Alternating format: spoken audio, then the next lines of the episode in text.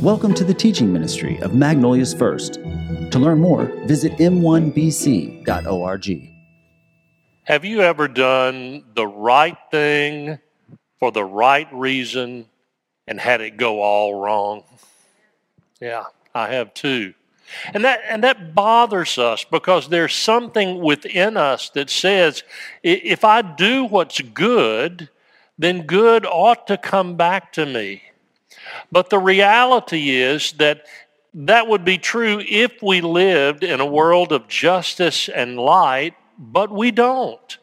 We live in a world filled with darkness. And today in our story, we're going to see how Paul and Silas did what was right, and it went all wrong, but still they were used by God to overcome the darkness and bring the light of the gospel into the life of a man who had lived in darkness and almost took his own life. Uh, our series is entitled Darkness to Light. It's a biographical study of the life of the Apostle Paul from the Book of Acts.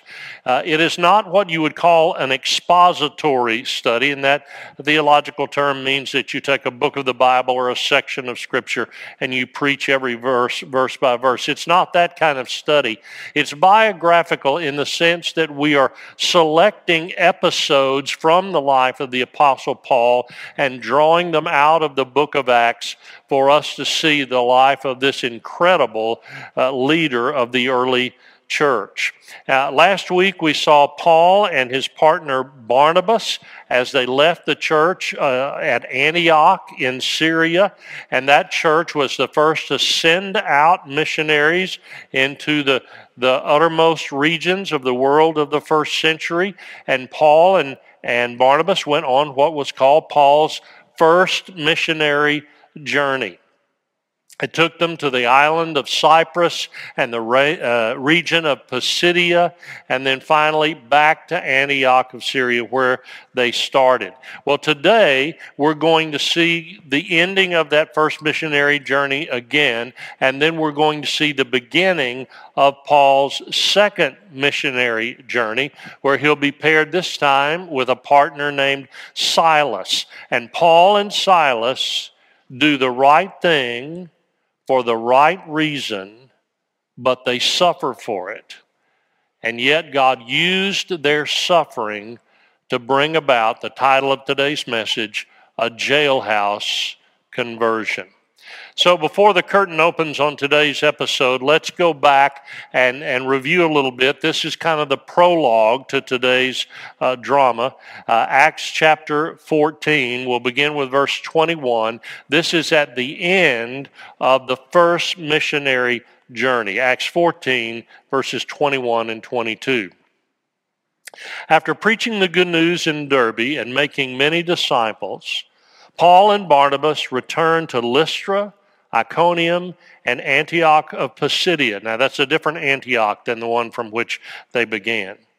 Antioch of Pisidia, where they strengthened the believers.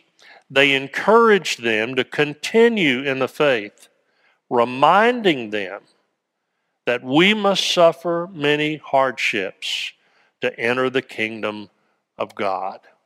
Now, I emphasize that last phrase because it becomes central to our story. That understanding of the reality of the Christian life, of what it means to follow Christ in this dark, sinful world, would be the very thing that God would use today in our story in the life of the Apostle Paul and Silas. So, pick it up with verse twenty-six of Acts fourteen. Finally, they returned by ship to Antioch of Syria, where their journey had begun. The believers there had entrusted them to the grace of God to do the work they had now completed. And so that's the completion of the first missionary journey, a successful mission completed. But they were not done yet. Acts fifteen, beginning with verse thirty-six. After some time, Paul said to Barnabas, "Let's go back and visit each city where we previously preached the word of the Lord, to see how the new believers are doing.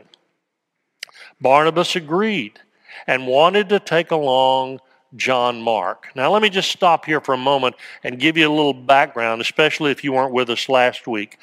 Uh, John Mark is the same individual who wrote the Gospel of Mark, the earliest of the four Gospel accounts, but he's also Barnabas' cousin. And so there's a real connection there. And he was with them on the first missionary journey, but a problem occurred related to Mark. Verse thirty-eight. Okay, Barnabas wanted to take him, verse thirty-eight, but Paul disagreed strongly. Since John Mark had deserted them in Pamphylia and had not continued with them in their work, their disagreement was so sharp that they separated. Barnabas took John Mark with him and sailed for Cyprus. Do you see? A, a disagreement arose, a, a, a contention so much that they split. They must have been Baptist. I mean, if, if you've grown up in a Baptist church uh, or you're familiar with Baptist churches, and I, that's all I can talk about because that's all I've ever been, uh, we've seen churches split through the years, sometimes for the silliest of reasons, the color of the carpet or, or some other inconsequential thing. And what I love about the New Testament is that it doesn't take these heroes of the early church and, and portray them to be faultless super saints. They were real people just like us, and they had real people issues just like we do. And, and so this disagreement, the kind that still happens today, arose between them, and they split up. They parted ways. But what I want you to see is by the time we finish the message today, we will see how spiritual maturity did not allow that split, that disagreement, to continue without being resolved, because these men realized there was something more important than their own personal opinions and ideas, and it's the gospel. And so you'll see that before we're done today. So Barnabas and John Mark go one way. Verse forty, Paul chose Silas, and as he left, the believers entrusted him to the Lord's gracious care. Then he traveled throughout Syria and Cilicia, strengthening the churches there.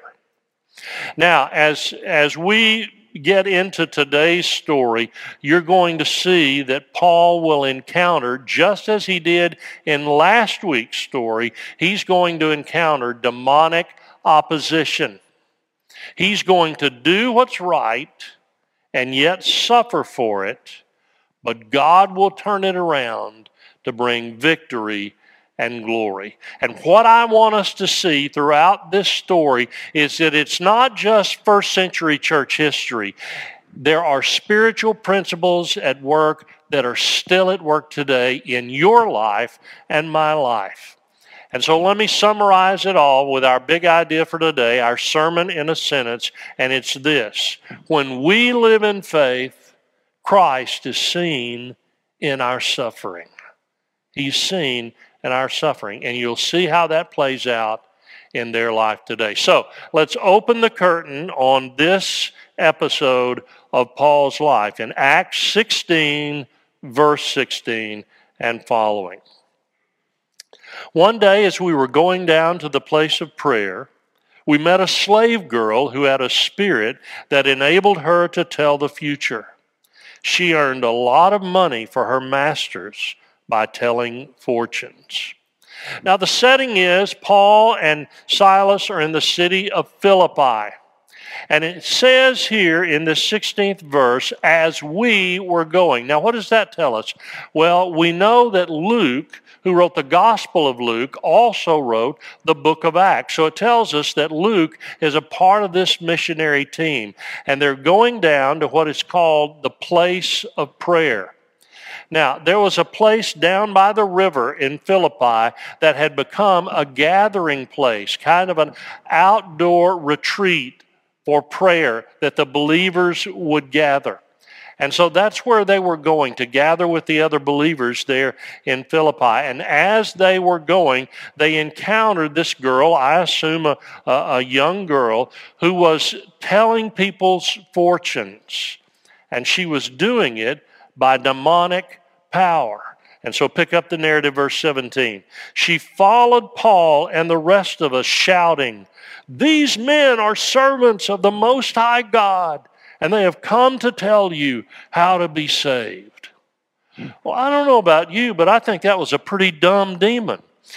I, I mean, think of it. Instead of disparaging them and, and, and insulting them, this demon, through this girl, is exposing their true mission and their message of the gospel. And apparently this went on again and again and again until Paul became exasperated. Verse eighteen.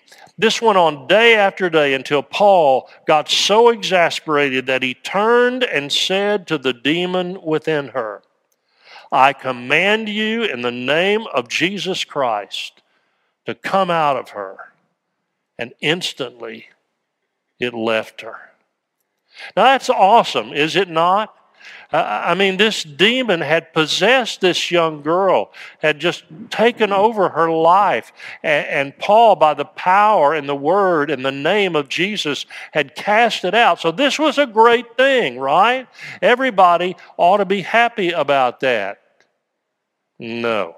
Especially not the people who were using this girl to run a scam on naive people and gaining profit from it. Because when the demon departed, their cash flow dried up. And so see the response, verse nineteen. Her master's hope of wealth were now shattered. So they grabbed Paul and Silas and dragged them before the authorities at the marketplace. "The whole city is in an uproar because of these Jews," they shouted to the city officials. "They are teaching customs that are illegal for us Romans to practice." Now, was that true? No, it wasn't true at all. But you see, darkness doesn't care about truth. Darkness only wants to extinguish the light, and it will use whatever deceptive and demonic means it can to do so. Its only objective is to still the voice of God's messenger so that the light of the gospel cannot penetrate the darkness. And so I want us to stop and think about that reality in our context today. Here are some facts. We are now living in the most spiritually dark era in our nation's history. We are living in what many have called the post-Christian era. There was once a time when, when I was a child, and some of you are old enough to remember this, when the things of the Bible, they would call it the good book, even if they hadn't read it, or they would refer to God as the man upstairs. There was a cultural Christianity, much of which was not connected to true faith in God, but there was an acceptance in the culture of the things of the Bible as being right. Friends, for the most part, that's gone today. That's gone. We live in a culture that is becoming more and more progressively anti-Christian, anti-biblical. And here's what that means for you and for me if we are serious about being Christ's ambassadors and messengers. If you are faithful to the Lord, sometimes you will be misrepresented or even lied about. If you hold up the standard of Scripture in a number of different areas, there are going to be people who are not going to receive it well. Even if you if you deliver it with tact and grace and compassion and mercy and grace and love and all of the things that we seek uh, to be examples of, the fruit of the Spirit, if we hold up the truth that conflicts with the desires of sin, we often are going to be portrayed as people who are hateful and bigoted and narrow-minded and old-fashioned. Just go down the list. That's just the reality that we live in. We will be misrepresented and even lied about. That's exactly what was happening to Paul. And that principle is still at work. These godly men had done nothing wrong. Nothing wrong. And yet, they were brutally attacked. Pick it up with verse twenty-two. A mob quickly formed against Paul and Silas, and the city officials ordered them stripped and beaten with wooden rods. They were severely beaten, and then they were thrown into prison. The jailer was ordered to make sure they didn't escape, so the jailer put them into the inner dungeon and clamped their feet in the stocks. These two innocent men, both Roman citizens, who were given no due process, no legal representation, no recognition of their rights. They were not only imprisoned, they were put in what is called the inner dungeon. It was the darkest, dankest, most miserable place in that Roman prison. And so Paul and Silas began to scream and yell and cry and demand for their rights as Roman citizens, didn't they? No, they didn't. And here is where the story turns for the glory of God. Verse twenty-five. Around midnight, Paul and Silas were praying and singing hymns to God, and the other prisoners were listening. Now, if you're familiar with the story, you've heard that, and maybe that doesn't uh, startle you, but I mean, just stop and think of where they were, encountering suffering worse than any of us have encountered. And they were singing praises unto God and praying. Now, let me just say, I loved hearing you sing praises just a few moments ago. I'm so thankful for Pastor Steve and Dalton and our worship team that lead us to sing these glorious praises. But you know what? It's not all that difficult to sing God's praises sitting on nice cushioned gray chairs in an air-conditioned room. Not all that hard. God is good. But it's a different deal when you're in the armpit of a Roman prison. And yet they were singing praises to God. How could they do that? It was because of their faith and their attitude. Their attitude. You see, attitude makes all the difference in whether God can use us or not. It makes all the difference. Now, I'm going to stop and just get brutally honest here, okay? I'm your pastor. I love you. We are friends, but this, this is honest time here. There are some of you, I have no doubt, though I don't know what's going on in your life, have no clue, you don't know what's going on in my life. Those of you watching online, I, I don't even know who's watching, much less what's going on in your life. But here's what I'm pretty confident of. Somebody, at least in one of the services, maybe this service, there's somebody that God wants to use, but He can't because of your attitude. Because we're unwilling to have just the least little bit of discomfort without getting grumpy or complaining or getting sour or bitter or all these other attitudes that don't look a bit like Jesus. And when God wants to use us, He's unable to do so because we need a Holy Spirit-empowered attitude adjustment. It was Paul and Silas' attitude toward God that said, no matter what my environment, no matter what my circumstances, no matter what my experience, had, hadn't changed the reality that my God is good and He's worthy of my praise. So in the armpit of a Roman prison, they are singing praises unto God. And because they had that kind of faith and that kind of attitude, God could work a miracle, and He did. Look at verse twenty-six. Suddenly, there was a massive earthquake, and the prison was shaken to its foundations. All the doors immediately flew open, and the chains of every prisoner fell off. How cool is that? How awesome. And, and you know, here's the reality. Sometimes God does his best work in the midst of our deepest pain.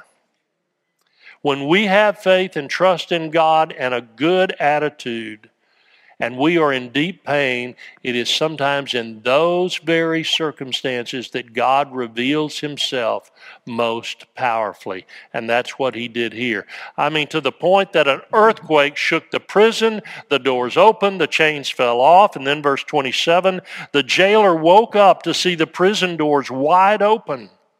He assumed that the prisoners had escaped. Now watch this. So he drew his sword to kill himself.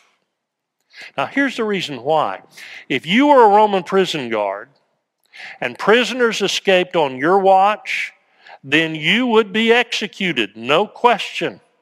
And that execution would be slow and painful to make an example of you. And so this prison guard decided it would be better for him to die by his own sword quickly than to die in that way. And so he was about to take his own life, to leave his wife a widow and his children without a father.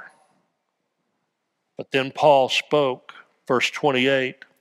But Paul shouted to him, "Stop! Don't kill yourself. We're all here." The jailer called for lights and ran to the dungeon and fell down trembling before Paul and Silas. Then he brought them out and asked, I love this, "Sirs, what must I do to be saved?"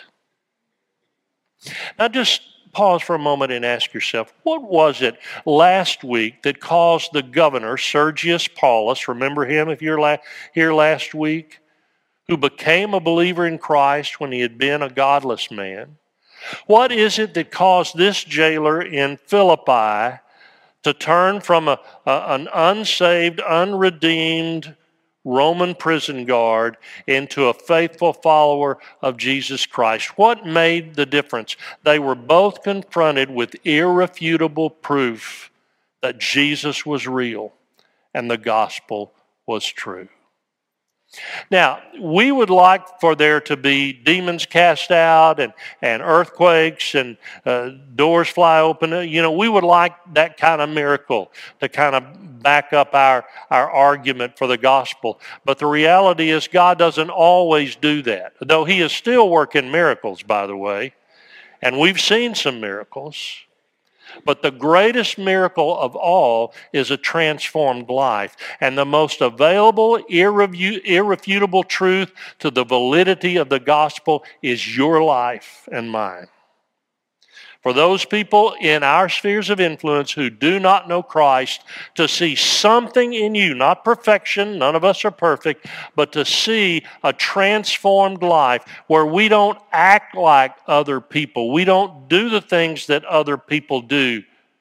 We don't have the kind of sinful attitudes and negative behaviors in our life that other people do because, not us, because of Jesus in us. And when they see that kind of life, the Holy Spirit has an opportunity to work on their hearts. And just maybe some of them might ask, how can I have what you have that I don't have? Well, they asked Paul and Silas, what must I do to be saved? Verse thirty-one, they replied, believe in the Lord Jesus and you will be saved, along with everyone in your household. And they shared the word of the Lord with him and with all who lived in his household. Even at that hour of the night, the jailer cared for them and washed their wounds. Now look at this. Then he and everyone in his household were immediately baptized. Praise God. He brought them into his house and set a meal before them.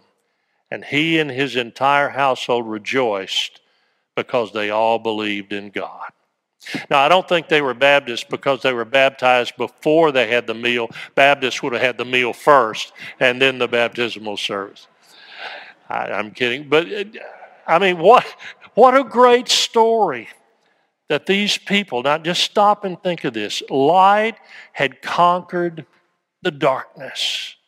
And today, this very day, that man and his whole family are in heaven because two godly men were willing to suffer and not lose their faith and not have a negative attitude, but the glory of the Lord shone through them. And because of that, this whole family came to Christ. So, let's draw the curtain close on this episode of Paul's story. But before we're done, let's, let's just kind of think back on what we could take away from this story. What are the lessons? What are the takeaways that apply to our lives? Just three real quickly, and then we're done. Here's the first.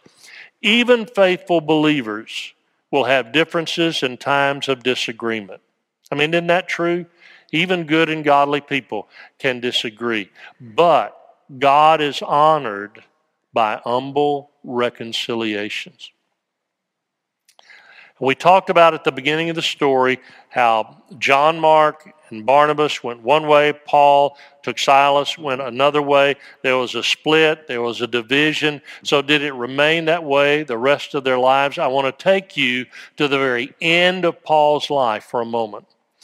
Uh, the book of Second Timothy in the New Testament was the second letter we have recorded. Paul wrote to the young pastoral protege named Timothy.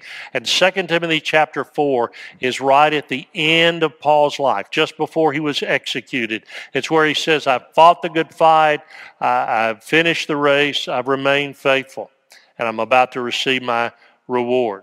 And right there at the end of that letter, the very last thing we have recorded of Paul's words during his earthly life is Second Timothy chapter four. I want to take you to verse nine and eleven.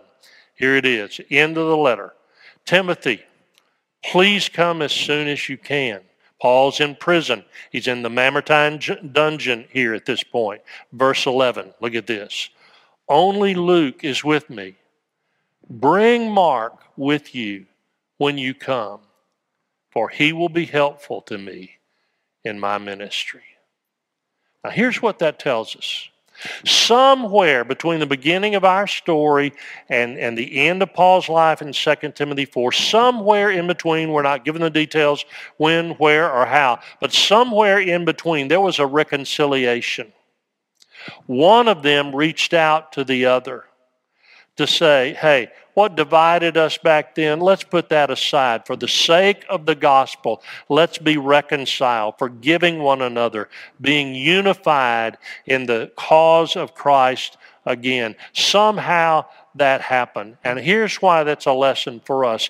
There's perhaps somebody or several somebodies in your life that's a brother or sister in Christ, and you had a division somewhere along the way. And who was right and who was wrong is not the point here. But it just may be that enough time has passed that you could put those hurt feelings and, and those uh, tensions and bitternesses against them aside for the glory of God and reach out to them and say, hey, we had that thing back there, but let's forget about that. And, and just for the cause of Christ and the glory of the gospel, let's be unified again. Uh, to extend an olive branch, if you will. Now, there may be some people who you would do that and they wouldn't receive it. They'd bring all the old stuff back up again. That could happen. But can I say, even if that happens, you will have done the right and godly thing. You will have been the one to reach out in the spirit of unity. You will have been the one to try to heal the hurt. And even if they reject it, God will be honored at your effort, and you just never know. God might reconcile a broken relationship that when you come to the end of your journey, like Paul was coming to the end of his, you'll be glad that you allowed the Lord to bring reconciliation. Here's another takeaway. God sometimes chooses to allow us to suffer even when we've done the right thing.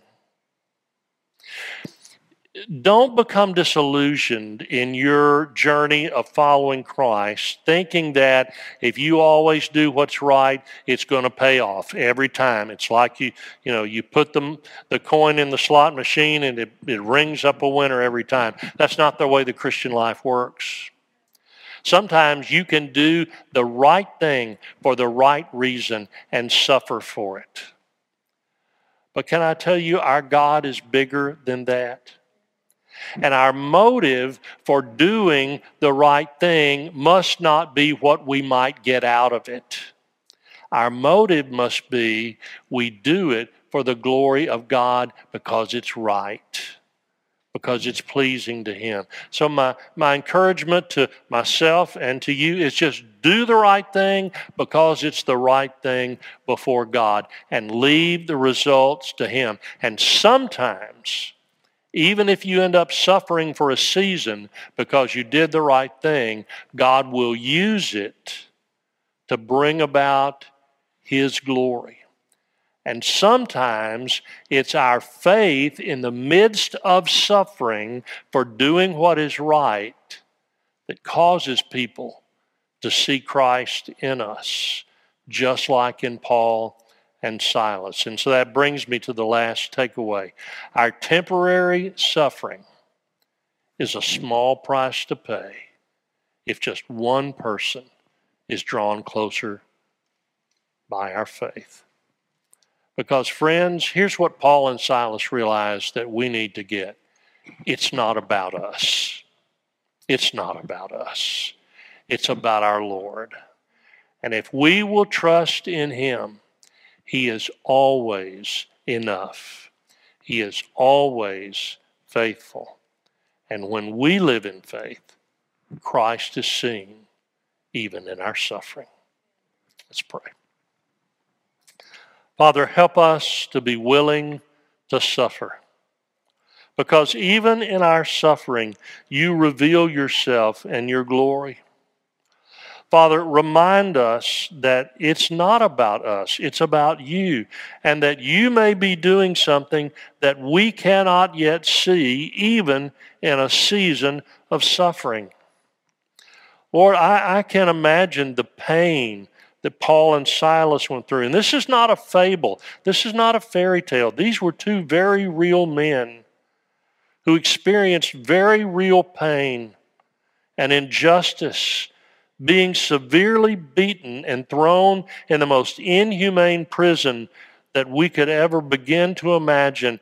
And yet, they trusted in You. Lord, that should inspire us, that whatever we might be going through or about to go through, however painful it might be, it is something that You want to use for Your glory, and Your glory is what really matters. Thank You for these people whom I love and have the privilege to teach. May we be, as Steve prayed earlier, doers of the word. In Jesus' name, amen.